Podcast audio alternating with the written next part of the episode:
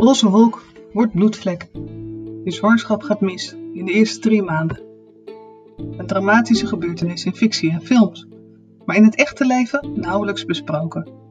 In Bloedeerlijk praat ik met vrouwen van verschillende generaties over hun miskraam. Realistisch, een beetje rauw en met aandacht. Omdat er nog veel schaamte, zelfverwijt en ongemak is over dit onderwerp. Terwijl het bij 1 op de 10 zwangerschappen misgaat.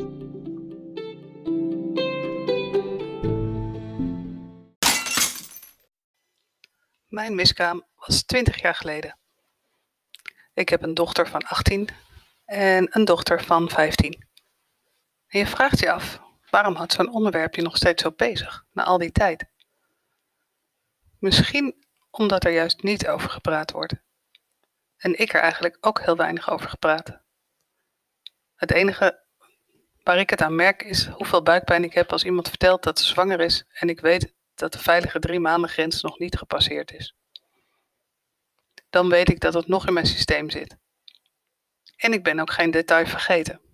Geen enkel detail. Dat is net zoiets als bij een auto-ongeluk. En dat suggereert toch een klein trauma. Op zich niet erg, daar leven we allemaal mee. Maar opvallend is dat zoveel mensen hiermee leven en zo weinig mensen erover praten. En als mensen het wel doen, is het gelijk groot nieuws. Denk aan Meghan Markle, die vertelde dat ze haar tweede kind verloor. En daar voor de verandering een open brief over schreef in de New York Times. Het was gelijk wereldnieuws. Meghan Markle, the Duchess of Sussex, has revealed she went through a miscarriage. In the pain of our loss, she said, my husband and I discovered that in a room full of 100 women, 10 to 20 of them will have suffered from miscarriage. Omdat het onderwerp dicht bij huis is, besluit ik om bij mijn familie te beginnen. Ik vraag mijn zus Chris of ze wil praten over haar miskraam. Ik weet dat we er allebei een aantal hebben meegemaakt, maar ook wij praten er eigenlijk weinig over. Dus daar beginnen we.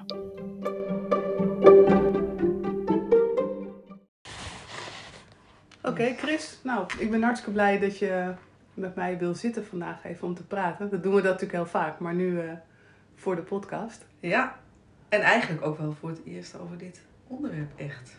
Ja, daar hadden we het net in het voorgesprek over, hè? Ja, dat is apart, hè? Dat wij er eigenlijk ook weinig over gepraat hebben. Ja, terwijl we toch alle twee meegemaakt hebben. Ja. Ja. ja, dus dat is het thema eigenlijk een beetje van vandaag, is familie. Uh, miskramen komen soms voor uh, binnen families, vaker dan gemiddeld. Nou, bij ons is dat het geval, want ik heb er drie meegemaakt en jij hebt er vier, vier meegemaakt. Ja. We zaten net even te tellen, hè? onze oma waarschijnlijk ook een keer. Ja. Um, ja, dus dat is best veel. Aan de andere kant is het ook weer bijna normaal, want dat gebeurt dus bij heel veel mensen. Ja, en um, gek genoeg is de ene miskraam de andere niet. Hè? Als ze heel vroeg zijn, dan heb je daar toch weer een ander gevoel bij, vind ik, dan als ze heel laat zijn. Hè? Ik heb bijvoorbeeld eentje gehad met 13 weken. Ja, die, die is indrukwekkend, zeg maar. En, uh, maar als ze zo heel vroeg zijn, dan, uh, zeker als je er een paar hebt gehad, dan, dan krijg je daar ook weer een soort gradatie in van uh, wel ja. of niet daar emotioneel of heel verdrietig van te worden. Zeg maar. En dan ben je minder onder de indruk, hè? Ja. Gek genoeg. Ja. Terwijl je lichaam wel door die hele nou, hormooncyclus gaat. Hè? Ja, en het is evengoed heel uh, fysiek heel pijnlijk. En, en je merkt aan je hormonen gewoon dat je totaal even van de kaart bent. Ja, want je maakt een hele snelle stijging en een hele harde dip. Ja. ja. Waar je normaal gesproken, ja, je doet er eigenlijk net zo lang over om dat weer af te bouwen als dat je het hebt opgebouwd. Net als met een, een gewone zwangerschap natuurlijk. Ja, dat vond, ik kan me van jou nog herinneren, want ik was natuurlijk zelf, ja, wij, wij schelen niet zoveel in leeftijd, hè, 2,5 jaar, maar jij was wel veel eerder met het starten ja. van een gezin. Um, dat ik vooral de verhalen over het bloed heel indrukwekkend vond. Dat ik me echt kan herinneren dat je vertelde dat het bloed echt langs je benen stroomde. En dat me dat ergens bijgebleven. En dat dat ook het deel is uh, van deze serie voor een deel. Omdat ik denk dat dat zo onderbelicht wordt. Ja. Dat, dat, dat dat ook een beetje trauma kan veroorzaken. Dat je dat meemaakt ja. en dat je denkt, holy moly, wat gebeurt hier? Ja, ik kan me herinneren dat ik het, uh, als ik het dan omschreef aan mensen, zei ik, ik vind het een heel gewelddadig iets eigenlijk. Ja. En uh, dat dat, in die zin kan ik wel met je meevoelen als, het, als je het hebt over dat het een traumatische ervaring is. Ja, want achteraf weet je dat het goed komt en dat je het lichaam dat kan. En ik vind dat artsen daar soms ook te makkelijk over denken. Die hebben gewoon zoiets van, nou, je maakt dat mee, eh, je lichaam werkt Ja. dat weg, dat werkt al. En het werkt ook allemaal prima. Eh, het is de natuur. Ja. Maar het is een gewelddadig stukje van de natuur. En het is ook niet per definitie zo dat het wel goed komt. Zeker niet zo'n hele heftige miskraam waarin je. eh, nou, de, de- die laatste heeft gewoon echt een aantal dagen geduurd. En die is uiteindelijk ge- geëindigd in het ziekenhuis. Omdat ja, als het niet goed loskomt, Ja, eh, dan, eh, ja, dan, dan, dan gaat het ook gewoon verkeerd. ja dan kan je gewoon doodbloeden. Ja, met een beetje. Bijvoorbeeld, of er blijft toch iets achter waardoor je heel veel hele nare ontstekingen krijgt. In ieder geval blijft dat dan gewoon een heel pijnlijk iets. Ja, want je hebt het ook, zeg maar, het krijgen van kinderen afgesloten met een miskraam. hè? Ja. Dat was de, ik was kan me herinneren dat dat naar was. Dat was naar, want de kinderen, dat was 13 weken, dus hadden kinderen zich intussen ook al verheugd. Ja, op een broertje Op of een zusje. broertje of zusje. Ja. Dus de, ik- in eerste instantie hou je dat soort dingen de eerste drie maanden, zeker als je al eerder miskraam hebt gehad, helemaal voor jezelf. Sommige mensen kiezen ervoor, als ze nog geen kinderen hebben, geha- hebben Ja. gehad, merk ik, om het wel te delen. Terwijl als je het meegemaakt hebt, denk je, nou, Oh, ik dacht juist wacht andersom. even. Ja, het, het ligt aan je persoon misschien. Ja, want ik merk ook wel mee, als je, toen ik nog geen kinderen had, dat ik het heel lastig vond om te vertellen. Omdat mensen dan weten dat je bezig bent met kinderen krijgen. Ja, oké. En Dat wat dat vooral al als je vertelt. werkt, is dat heel lastig. Omdat je baas dan denkt van, oh, jouw prioriteit ligt niet meer bij je werk, maar jij wil eh, een nestje Ja, gaan maken. nou, dat kan ik me voor. Maar mijn eerste verzorgerschap is niet geëindigd in een miskraam. Dat scheelt. Ah, ja, dat scheelt. Dat was, die is niet. eh, Ja, dat Nee. is, eh, want jij hebt nu, ehm, ben je voor het eerst oma geworden. Ja, Dat is fantastisch. ja. En ik, ik was eigenlijk heel erg eh, benieuwd hoe dat voor jou was toen je dochter vertelde dat ze zwanger was. Want ik vond dat heel erg spannend. ja, vond ik ook. En ik dacht steeds: oké, nou, dat gaat vast niet goed. Ik Dat gaat vast niet goed. En ik dacht ook echt. Ja, we gaan eerst maar eens even afwachten tot die drie maanden. En dan durf ik wel. eh, hè? Want Ja. onze geschiedenis is zo dat ik dacht: nou, ja. ik moet het allemaal nog zien. Dus je hebt ook dus kennelijk heel weinig vertrouwen in dat, in dat fysieke proces, dat van jezelf en dus ook van je dochters. ja, precies. Want wij, eh, misschien handig om te vertellen, wij hebben allebei twee dochters. Dus wij zijn Ja, een ik enorme... heb eh, een dochter van, eh, van nu eh, 26 en eentje van 22. Dus ja, Ja. die van 26 heeft, is best op, vroeg ermee. Maar die heeft dus inderdaad al, al, een gezin nu. Ja. Ja, maar zij vertelde dat toen we met de hele familie bij elkaar waren, dat, dat er een kindje zou komen. En dat was al vroeg. En ik kan me ook herinneren dat ik het zo leuk vond. En tegelijkertijd zo dat ik dacht, ik wou dat ik het niet geweten had nu Ja, al. ja, Ik, ja. ik wilde het mezelf eigenlijk gewoon besparen. ja. Ja, En dat is best ja. naar. Dat je denkt van ja, weet je, het is een, een tijd van vreugde. En, eh, eh, en tegelijkertijd, waarom willen we ons dat verdriet steeds besparen? Dat vroeg ik me eigenlijk af. Misschien heeft dat ook wel getriggerd. Ik denk, waarom kunnen we blijdschap delen? Waarom kunnen we verdriet niet delen? Eh, Ja, dat vinden mensen wel echt heel erg, heel erg moeilijk. Het is ook ongrijpbaar. Ik, weet, ik, ik woonde natuurlijk in een heel klein dorp toen ik eh, daar de kinderen kreeg. En eh, daar zei iemand op een gegeven moment, een van die vrouwen tegen mij van... ehm, ik heb hoorde dat jij ook een miskraam hebt gehad. Vond je dat heel erg? Zei ze. Ik zei, ja, dat vond ik wel erg, ja. Zei, ja, want eh, ik heb ook een miskraam gehad. Want dan hoor je ineens van allerlei mensen dat ze dat ook meegemaakt hebben. En ze zei, maar mijn man zei gewoon, ah man, dan krijg je wel weer een nieuwe. ja, alsof het een, een pak ja, uit de eh, winkel Dus zie je, eh, de- ja, het is toch wel, en dat, en de, de meeste die vrouwen weten dan echt, ik, zo'n man had ik gelukkig niet, maar, maar dan weet je echt niet waar je ermee heen moet natuurlijk. Nee, echt niet.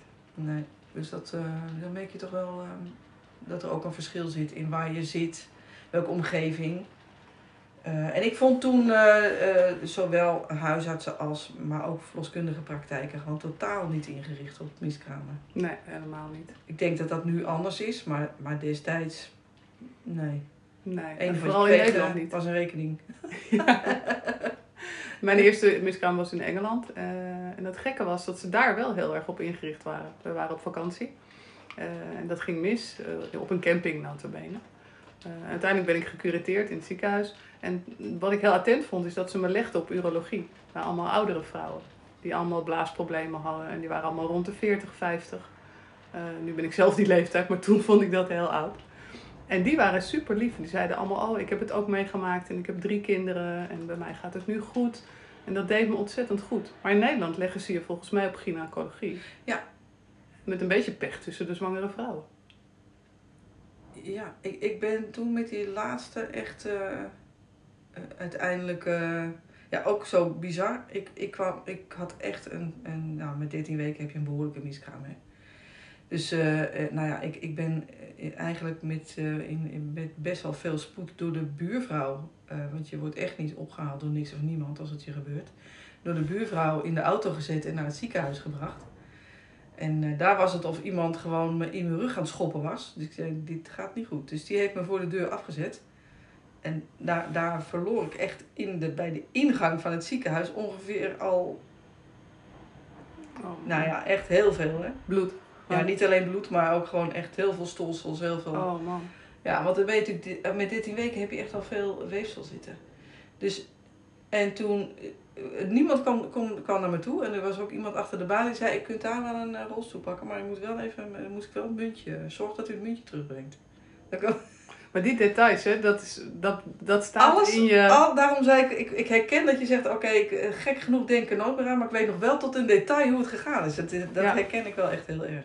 Ik weet alles nog. Het, het eerste vlekje bloed in je onderbroek. Dat je, ik zat op de ferry naar Engeland. eh, het, was nog, het duurde drie, vier dagen voordat dat dan doorzet. En je echt weet wat er aan de hand is. Maar ik weet nog precies waar ik zat toen ik dat eerste vlekje ontdekte. Ik dacht van... En er, instinctief weet je het ergens, Ja. denk ik ook. Dit Ja. is foute boel. Ja.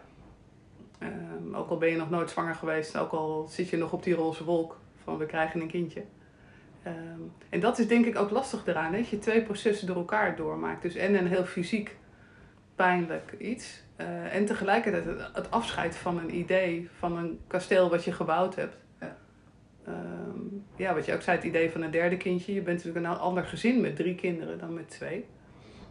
Ik denk er nog wel vaak aan. Maar dat komt ook omdat je, je bent wel, je bent namelijk in verwachting geweest. En die verwachting gaat niet voorbij. Nee, precies. Dus, eh, en, eh, dus kan, als, hormonen zijn op een gegeven moment weg. Je lichaam herstelt zich. Je bent er overheen. Maar de verwachting. En ik denk nu nog heel vaak, denk, oké. hoe oud zou hij of zij nu geweest zijn? Ja, En hoe zou ons gezin er dan nu uitgezien hebben? We hadden dat een beetje leuk gered, weet je wel. En op een gegeven moment kon je op de, konden mijn dochters op hun telefoon konden ze twee gezichten over elkaar zetten. En toen hadden we dus een nieuw, hadden we eigenlijk een nieuw zusje. dus je moet er nog een maken hoor, deze is zo mooi. ja, dus zij hadden dat ook allemaal best wel graag gewild, ja. dat kan je helaas niet Maar zien. die, die verwachting raak je niet gauw kwijt. Dus, dus het hele systeem is gek genoeg. Dat weet je ook als mensen heel erg ziek worden in je naaste omgeving. Of als iemand doodgaat. Dan meteen eh, eh, schakelen je hersens over naar de praktijk van daarvan. Ja. Dus, en dat raak je niet meer kwijt. Nee. Maar denk jij dat... ehm, ik heb nou het idee dat als je in de menopauze komt... en je neemt dus afscheid van je vruchtbare jaren... dat vrouwen daar ook wel tegenaan lopen. Dat je een soort van onverwerkte... en wij hebben er dan nog wel af en toe over gepraat. En bij ons is het in ieder geval geen taboe. Dat scheelt wel. En de kinderen weten ervan. Ehm, maar denk jij dat er ook nog wel vrouwen zijn die daar echt de last van krijgen... omdat ze dat gewoon niet verwerkt hebben? Ja, ik, ik, ik denk wel als het echt in je omgeving helemaal... eh, want wij hebben er wel over gesproken. Maar mijn schoonfamilie bijvoorbeeld, die wilde er absoluut niks van weten. Dus wij hadden... ehm, de eerste keer, het was ook vrij laat, dus ben ik ook gecurateerd. In Nederland curateren ze bijna niet, hè. Dus je moet wel echt, ik ben echt eh, uiteindelijk bij die, bij die laatste keer echt eh, helemaal flauw gevallen op het toilet van die gynaecologieafdeling. Omdat ze gewoon, ja, ik was nummer 6 in de rij. Dus eh, ze hadden me gewoon neergelegd. En, ja, dan, en toen zeiden al die vrouwen in die zaal, doe haar eerst. Niet normaal. En toen kwam de gynaecoloog en zei, eh dag mevrouw, u bent net binnengekomen. Ja. Ehm hoeveelste zwangerschap is dit? Ik zei, dit is de, dit is de zesde zwangerschap. Ze zei, hoeveel kinderen heeft u? Ik zei, ik heb er twee. Toen zei hij, dan gaan we u nu opereren. Oh, fijn. Iemand Alleen met ja. een hart. Maar ja, oké, dat was daarna het, het fijne van curateren is, daarna is alles klaar, hè? Ja. Dan ben je er vanaf. Dus als je je laat lopen, wat we in Nederland vooral doen, dan loop je er soms wel weken mee. Ja. Echt vervelend. Ja, ik, ik ben twee keer gecurateerd en, en dat is mij heel goed bevallen. Ja. Maar het schijnt inderdaad heel weinig gedaan te worden meer. Nee, heel weinig. En eh, ik, ik, dus eh, twee keer wel, twee keer niet. En die twee keer wel, ja, die, na die tweede keer, dat moest ook wel echt. Ja, ik ben ook echt heel benieuwd om een keer de mening van een arts daarover te vragen. Want het, ik heb het idee dat er heel veel gekeken wordt naar de fysieke kant. Van wat is beter, Ja. wat geeft minder risico. En dat er eigenlijk nooit aan vrouwen gevraagd wordt. Maar wat maakt het voor jou nou minder belastend? Want jij draagt dat. Ja, je wil zoveel je weten mee. daarna. Weet je, je wil zoveel weten. Ik, werd- ik, werd, ik werd toen wakker eh, nou, en, om- in de uitslaapkamer. En toen vroeg ik aan die, en toen zei die, zo'n verpleegkundige kan zoiets tegen je zeggen, wat er nog jaren in je hoofd blijft spoken. Ja, zei, het was heel veel, zei ze. Het was heel veel. Toen was ik al drie dagen bezig. Het was heel veel. En, eh, en toen vroeg ik me dus, ik zei, ja, was het dan een jongetje bijvoorbeeld? Was het een jongetje? Ja, Of waren het er dan twee? bijvoorbeeld. Want eh, waarom heeft, was het zoveel en heeft het zo lang geduurd? Ja, dat hoor je helemaal nooit meer. Dus ik werd uiteindelijk naar de, eh, naar de zaal gereden. En daar heeft mijn man me aan het eind van de dag opgehaald. Want die, had een, die was dagvoorzitter ergens bij een houten methode. Of, ehm, dus die is er de hele dag niet bij geweest. Ik was gewoon alleen. En eh, die kwam uiteindelijk aan het eind van de dag. En eh, nou, toen liep ik daar de zaal uit. En er was niemand. Ik zei, moet ik niet... Nee, ook wel goed. Ik heb gehoord. Ja, Ja, dus je voelde je alleen. Oké, ja, ik, ik dacht Heel echt- erg. Ik dacht, maar moet niemand mij straks nog een keer controleren of zo? Hoe, hoe zit ik er fysiek bij? Ehm, gaat iemand mij nog vertellen wat hier nou, wat hier nou gebeurd is? Heb jij nakontroles gehad? Nee, Geen echo's, geen... nee. Wel een, eh, een, een rekening onderschept van de, van de gynaecoloog, notabene een vrouw, die mij heel hardhandig inwendig heeft eh, eh, onderzocht toen die miskraam bezig was. Hè. Ze hadden me gewoon in de wachtkamer gezet, namelijk in mijn rolstoeltje. Jezus. En die de gynaecoloog, die, die, ik zat daar dus. En ze zei, hou wel even dat verbandje tussen je benen hè, met al die rotzooi. Dus ik moest in een ander kamertje gaan zitten. Zijn ze rotzooi? Ja. En eh, toen heeft ze dus inderdaad nog een inwendig onderzoek gedaan. Ik heb haar daarna niet meer gezien. Maar ik heb wel de rekening per ongeluk van haar gehad. En daar heeft zij eh, zes eh, behandelingen echo ingezet. Terwijl ze maar één had gedaan. Dus toen heb ik er echt keihard teruggegrepen. Ja, heb je daar iets mee gedaan? Ja. Oh, heel goed. Maar ik vond het echt... Ik dacht, nou ja, je bent notabene een vrouw, doe eens normaal. Het klinkt heel harteloos.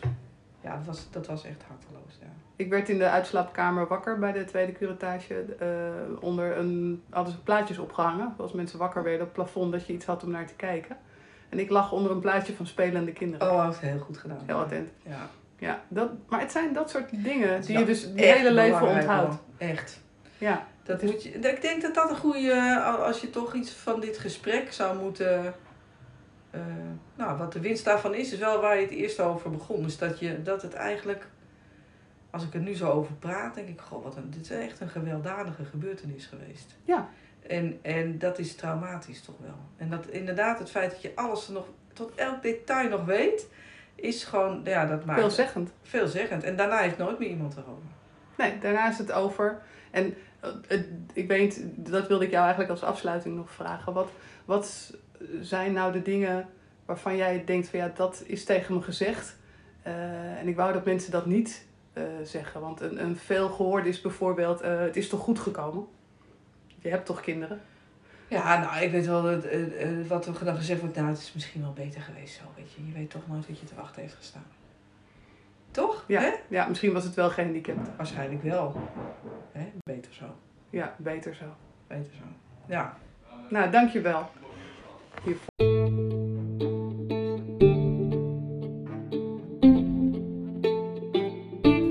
Na het gesprek met Chris ben ik alleen maar meer gemotiveerd om andere dingen nog verder uit te zoeken. Ik wil heel graag praten met een arts en met een verloskundige over hoe het nu gaat, 20 jaar later. Krijgen ze er meer opleiding over? Hebben ze meer gevoel voor wat vrouwen meemaken? En wat zijn de ontwikkelingen voor jonge vrouwen die nu werken? Nieuw-Zeeland heeft net een nieuwe wet aangenomen waarin partners allebei drie dagen zorgverlof krijgen na een vroege miskraam. Dat zijn hoopvolle geluiden. En het lijkt erop dat we juist door het delen van de pijnlijke verhalen ervoor kunnen zorgen dat vrouwen in de toekomst, en niet alleen vrouwen, maar ook hun partners, een stuk beter om kunnen gaan met iets wat hoe dan ook een nare ervaring blijft, maar wat geen trauma hoeft te worden. Dus heel graag tot de volgende aflevering.